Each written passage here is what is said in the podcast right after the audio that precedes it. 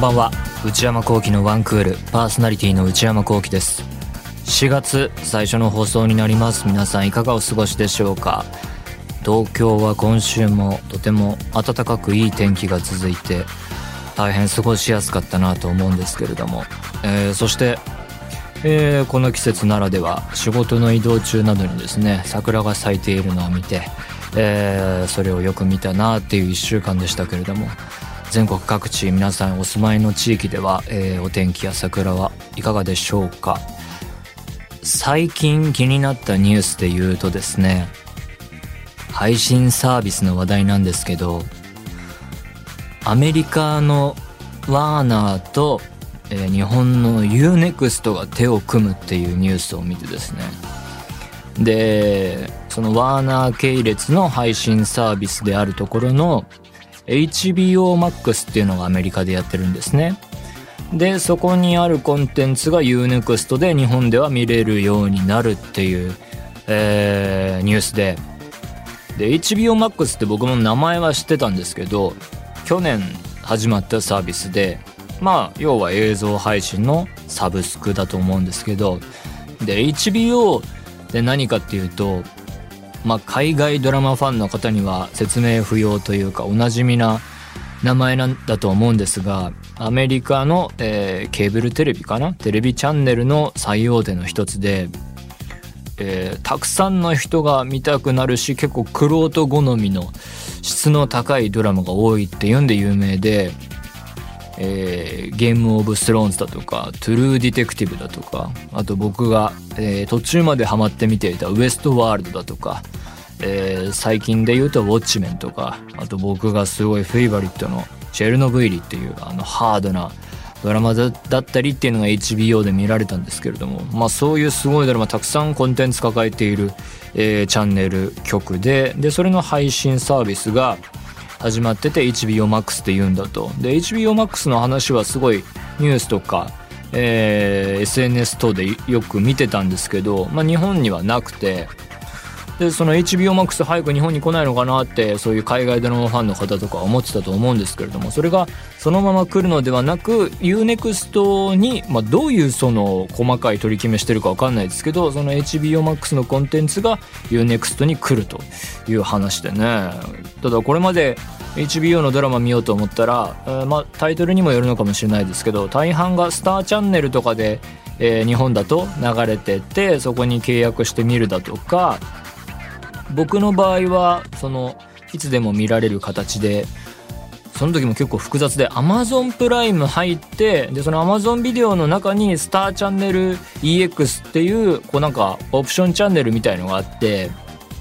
えー、それをこう追加して載せると見られるっていうんでね、えー、チェルノブイリ見たりウエストワールド見たりしてたんですけれども、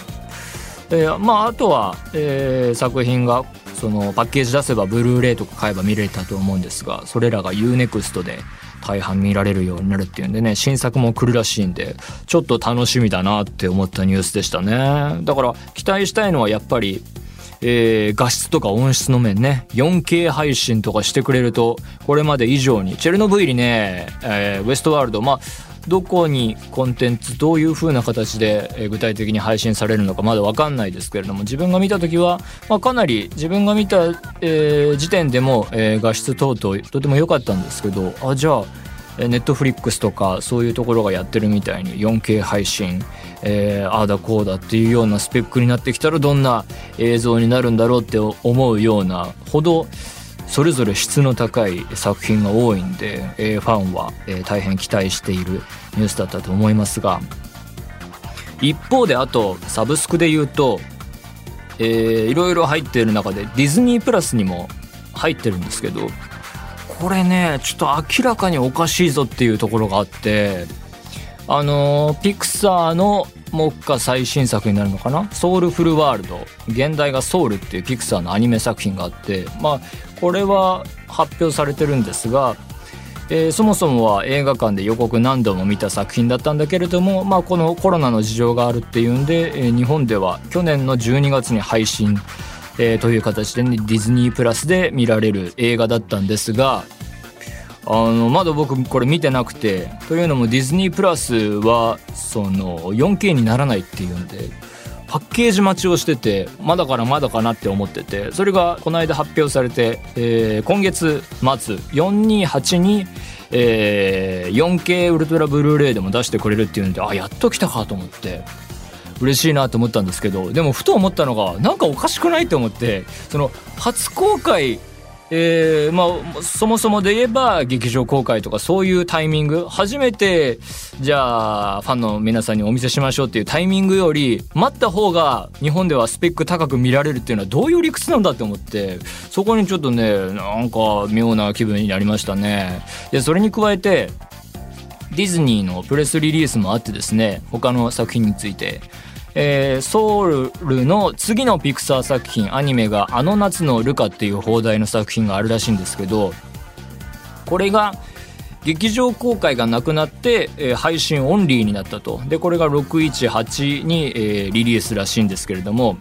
で同時に発表されていたのが、えー、クルエラっていう、えー、101匹ワンちゃんっていうのがありましたね。あのディズニー作品の。あれのヴィランをメインにした最近そういうディズニーシリーズありますけどヴィランメインの実写版っていうのが、えー、あるらしくて。でそっちは528に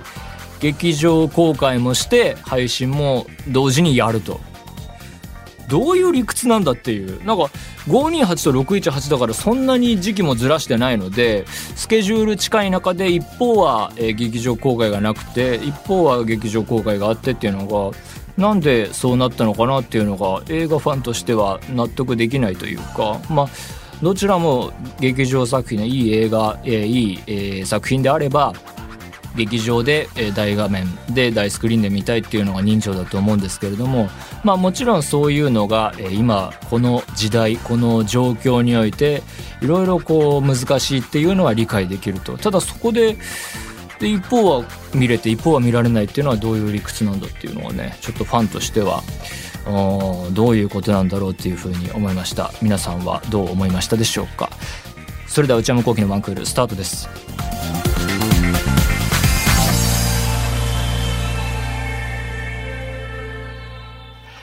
それではお便りを紹介します。ラジオネーム、遅咲きの桜さんからいただきました。16歳、神奈川県の方。内山さん、スタッフの皆さん、こんばんは。寝る前にこのラジオを聴くということが毎週の楽しみになっています。春は出会いと別れの季節ですね。ほんとそうですね。私はこの春から高校2年生になります。私の晴れ晴れしい高校生活1年目はコロナウイルスに邪魔され続けました。私の高校は3学期制ではなく前期後期制なのですが、前期は1ヶ月と少ししか学校がなかったため、あ授業はもちろん、球技大会、体育祭ともに潰れ、なんとかできた文化祭も様々な制限がかかった状態での開催となりました。だから、1年前から始まった学年の話ってことですよね。確かにそういうのニュースでよく見ましたね。しかし、このような状況下だったのにもかかわらず、1年生のクラスでは、もしかしてみんな中学生の頃から交流あったのというレベルでクラスの仲が良くなりました。そうかそうか、会う機会もね、通常よりも少なく交流する時間も少ない中で、えー、クラスの誰かの誕生日はきちんと計画をして当日に教室で祝い合う仲です。そうなんだ。いいけど、これやるなら全員分やってほしいよね。なんか、俺、私はないんだみたいなのがあったらかわいそうだなと思って。まあでもね、こういういい雰囲気でやってるってことはもう全部網羅して、多分担任の先生とかもやるんだろうね。えー、教室で祝い合う仲です。そう、だから、俺夏休みが、8月16日で夏休みが誕生日だったから、ないよね。か、その、LINE とかで連絡取ってんの ?LINE でスタンプ送るとか、そこの格差是正してほしいと思ってますけど、もう高校行かないのでいいですが、最近はこれまでのクラスのみんなとの写真を見返しては、もう終わってしまうのかと悲しい気持ちになってしまいます。クラス替えしたくないという気持ちと、新しいクラスは大丈夫だろうかという気持ちが絡み合って複雑な気持ちで過ごしています。毎年同じようにこのような気持ちになるので、春は少し苦手です。かっこ笑い。内山さんはこの何とも表現しがたい複雑な気持ちを実感したことはありますか？また大人になってからもこの気持ちを実感できるような時はあるでしょうか？ということで、えー、新高校2年生の方からお便りいただきましたけど、16歳の方。表現しがたい複雑な気持ち、春ならではのね、えー、実感したことは昔あったんですけど、もう完全に忘れてしまいました。えー、で、大人になってからもこの気持ちを実感できるような時はあるでしょうか？ということですが、これは多分、そうだな本当、えー、環境によると思いますね。例えば、仕事に、えー、転勤が多いお仕事とか、そういう変化の多い仕事だったり、職種だったり、業界とか、そういう職場のタイプによって、えー、そういうのを毎年毎年繰り返す人もいるかもしれませんが、自分の場合は全然変化がないので、えー、3月から4月に変わってもですね、何にも変わらないので、実感できません。ある大人も実感できる大人もいると思いますが。ということで、こういう気持ちが全くわからないので、えー、新コーナーを立ち上げることにしました。えー、コーナーに関しては番組の後ろの方で、えー、詳しく、え、ご説明したいと思っています。まあちょっとね、5月病とかって言いますけれども、え、それには皆さん気をつけていただいてお過ごしください。ラジオネーム、いくみそさんからいただきました。23歳女性の方。内山さん、スタッフの皆様、いつも素敵なラジオをありがとうございます。いつも内山さんが何でもいいので送ってみてくださいとおっしゃっているので、思い切ってお便りを送ってみました。面白くない内容でしたらすみません。いや、まだわからない。私はメゾソプラノ歌手をやっていて、メゾソプラノ歌手？おお、何なんだろう。えー、オペラや外国語の歌曲、歌、曲、歌曲、かっこドイツ、イタリア、フランス、チェコ、英語などを歌っています。えー、歌手の他にも高校生の頃から芸能活動もやらせていただいており、芸能人じゃん、もうそしたら。すごいな、えー。芸能活動もやらせていただいており、同じ声を使う職業ということで声優に憧れたこともありました。えー、内山さんは音楽鑑賞がご趣味だとプロフィールで拝見しましたが、まあそうですね、そこそこえー、プライオリティ一番っていうわけじゃないですけど、うん、嫌いじゃないですね。クラシック音楽はお聴きになりますか？うん、興味を持ちたいなと思ってるんですけれども、あんまり知らないですね。有名どころしかわかんないと思います。生のオーケストラやオペラは迫力満点です。だろうな。1作品3時間以上の作品や1日かけて上演するオペラなどもあり、退屈なイメージもあるかもしれませんが、ぜひ触れていただけたらなと思います。オペラは楽しいお話はもちろん、タイトルロールが死んでしまう作品や、ドロドロの恋愛模様、歴史、国や家のために戦うお話など、たくさんの作品があるのでおすすめです。メトロポリタン歌劇場、歌の劇場と書いて、メトロポリタン歌劇場のオペラを世界中の映画館で上映する、えー、MET、メトライブビューイングというのもあるので、映画館がお好きな方はこちらでのご鑑賞もおすすめです。あ、これ予告とかポスターで見たことあるな、やってるなって思ってました。ライブビューイングってことは生、生ってことはないのかな時差もあるもんね。録画なのかなわかんないな。えー、私はまだまだ新人の身ですが、作品のタイトルロールを獲得した時には見に来ていただきたいです。かっこ笑い。声優さんや歌手は空気をお金に変える仕事なので、すごい説明の仕方だね。空気をお金に変える仕事なので、内山さんの普段のお仕事への姿勢はとても勉強になります。これからもずっと応援しています。拙い文章ですが、最後まで読んでくださりありがとうございました。いえ。ということで、オペラのお仕事をなさっている方からお便りをいただきましたが、メゾソプラノ歌手だと。オペラは全然わからないんですけれども、こないだ目に留まったのが、PS だったか NHK のどこかのチャンネルだったか、えー、蝶々夫人をやっていて、映画版だったと思うんですけど、それがとにかく怖くて、ホラー映画みたいに僕には見えて、ホラー映画として楽しむ気持ちでしばらく見てました。蝶々夫人。それ以上のエピソードが出てこないくらいの知識量ですね。ただ、生のオーケストラとかそういう意味で言うとクラシック音楽そんなに日々聞くわけじゃないんですけど、あの、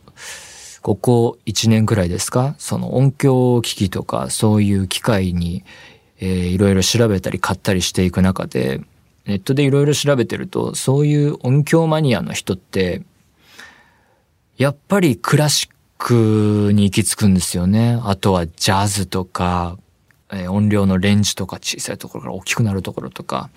えー、音色の種類だったり、そういう意味でやっクラシックにこだわる人、ジャズにこだわる人多いなっていうイメージで、ちょっと僕も聞いてみようっていうんで、こう Amazon Music HD とかでですね、たまに聞いてみたりするんですけど、やっぱりメールにもある通り3時間以上とかね、1日かけて上演っていうオペラの説明ありますけど、やっぱそういう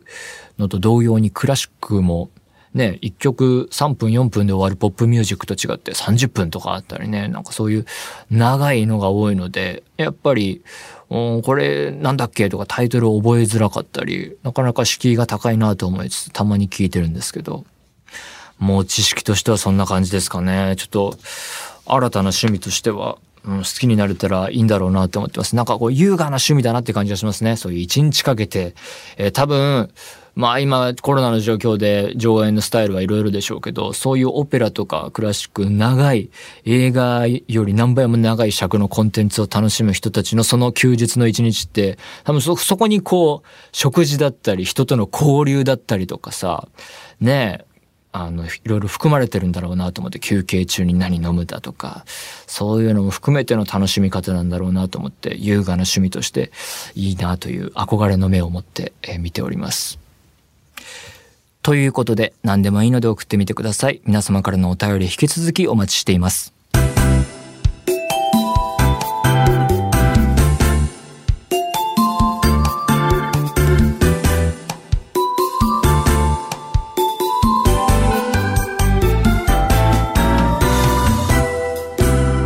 内山幸輝のワンクール。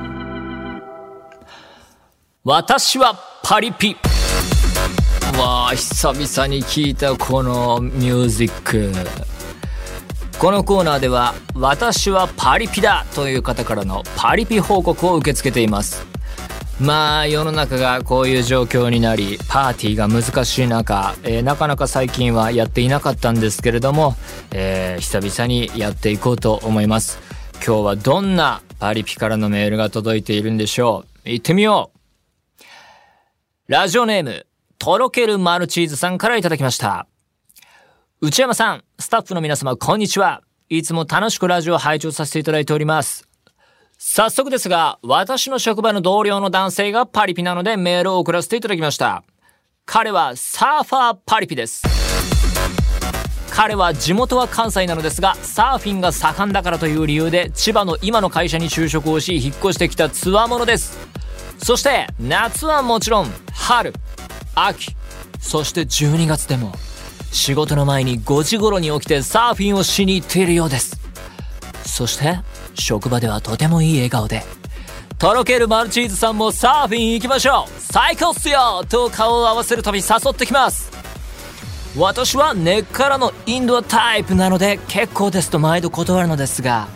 全く気にせず毎度誘ってきます。また上司にも一人サーファーがいて2人の会話を聞くと昨日はいい波だった。昨日の波は君好みだったと思う。明日自分が海の様子を見ていい感じだったら電話しますよ。という会話を繰り広げてきます。いい波とか本当にあるんだ。と感心してしまいます。うちのサーファーパリピはこんな感じですが内山さんのご期待に添えたでしょうか？添えたぜ。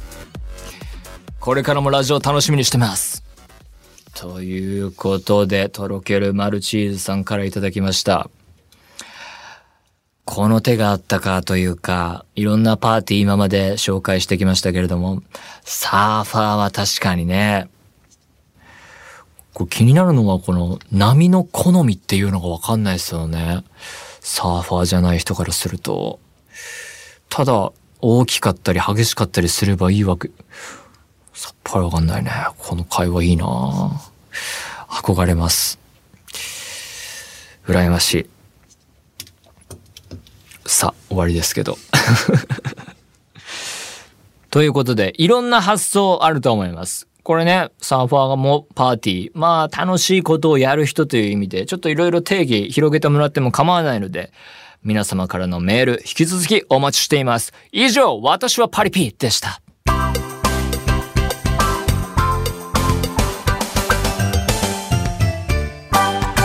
内山幸喜のワンクール。内山幸喜のワンクール。続いてはこちらのコーナー。人生。このコーナーでは皆様がどんな人生を送っているのかを教えてもらうべく一日のタイムスケジュールを送っていただいております今日も紹介させていただきますラジオネーム小さいのんさんからいただきました鳥取県22歳の方内山さんスタッフの皆さんはじめましていつも楽しく聞かせていただいています私は2歳の子を持つシングルマザーの自衛官です。自衛官ってあの自衛官？はあ。そんな自衛官の人生を紹介します。0600子供と一緒に起床。朝食、着替え、お弁当の用意。早いですね。かっこ、ちなみに仕事の服は明細です。でしょうね。そうですよね。0710 7時10分から保育園。え、これも自衛官ならではっていうことではないのかな？この表記がね、0710保育園へ送り出勤。0815 8時15分。国歌が流れ終わると、国歌流れるんだ。国歌が流れ終わると仕事開始。業務または訓練。そうね。1200 12時。昼休み。ランニングプラス筋トレ。ほうほうほうほうほう。かっこ、筋トレ終わりに急いでお弁当を食べます。そうか。どっち先って言ったらそっちか。食後だと難しいもんね。筋トレしてお弁当を食べると。1300から13時から業務または訓練。1700、17時、仕事終了。退勤。保育園のお迎え、買い物。1800帰宅、晩ご飯、洗い物。1900次の日のお弁当のおかず作り。これお弁当加わってくんの大変だなお弁当ね。1920 7時20分、お風呂。2000 20時、洗濯。次の日の夕飯作り。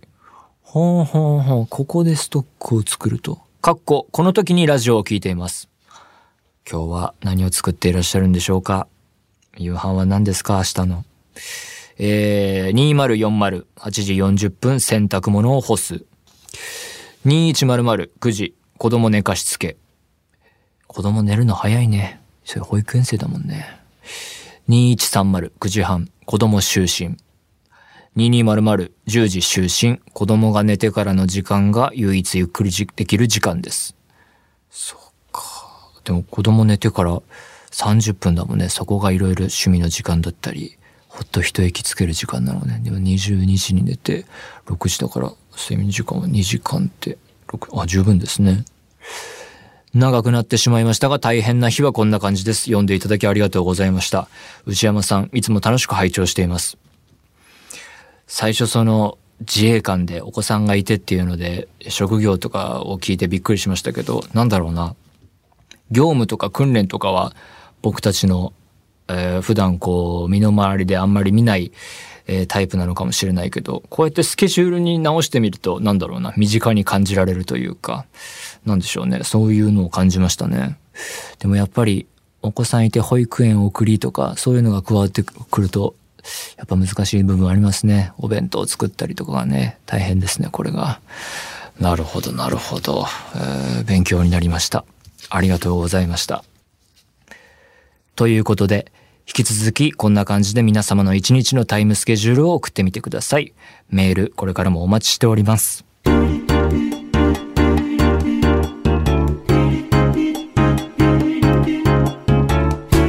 内山幸喜のワンクール。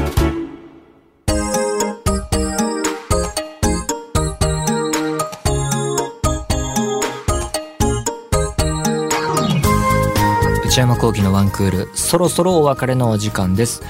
ということで、えー、新コーナーの紹介をしたいと思います。その名も、新生活応援、春のお便り。なるほどこういう音楽でははこのタイトルはですね新生活応援の後にちょっとびっくりマーク入れて春のお便りっていうコーナーなんですけれどもこちらは春限定のコーナーとして、えー、企画しておりますまあ春オープニングでもたびたびお話ししていますけれども、まあ、変化の多い季節で引っ越しだったり職場が変わったり、えー、学校が変わる学年が変わるなどなどいろいろ変化があるだろうなと。ということでそういう変化だったりこの時期ならではの春ならではの、えー、変化そういうメールを募集したいと思います。例えば新しいクラスメートこんな人がいた。新しいクラス先生が嫌いだ。部活に入ってみたけど先輩とかがしんどいとか。春から職場が変わったのがきっかけで美味しいお店を見つけた、まあ、そういうポジティブなのもいいですね。あとは例えばずっと見ていたテレビが3月で終わってしまったとかそういうこう自分が目にするもの触れるものそういう変化でも構いません、えー、ポジティブな話題ネガティブな話題どちらでもよくてですね企画としては春の何か変化のあることそういうものを、えー、メールで送ってください。そもそもはですね、あのー、春限定のコーナーが欲しいなって思ったのが一つと自分の仕事だったり自分の身の回りだったり3月になろうが4月になろうが変化が皆無なのででも世間はそうじゃないだろうと思ってそういう変わらない仕事の自分が人間関係もそのままなのでそういう外の世界への興味を持って、えー、こういう新しいコーナーを立ち上げました。タイトルもう一度言いますと、新生活応援びっくりマーク、春のお便り。皆様からのメールお待ちしております。えー、あとはですね、内山昂輝公式 note、内山昂輝の踊り場、すでにスタートしております。踊り場公式 Twitter および YouTube チャンネルも開設しましたので詳しくはそちらで、えー、情報をご確認ください。番組では、えー、引き続き皆様からのメールをお待ちしています。すべてのメールはこちらのアドレスへお願いいたします。one.joqr.net one.joqr.net 番組公式ツイッターアカウントは、アットマーク、one アンダーバー joqr です。こちらもぜひチェックしてみてください。この番組は、ポッドキャストと YouTube でも配信中です。ポッドキャストは、ポッドキャスト QR、Spotify、Amazon Music などで、YouTube は文化放送エクステンドの公式チャンネルで配信しております。更新は火曜日の夕方の予定です。それではまた来週、さようなら。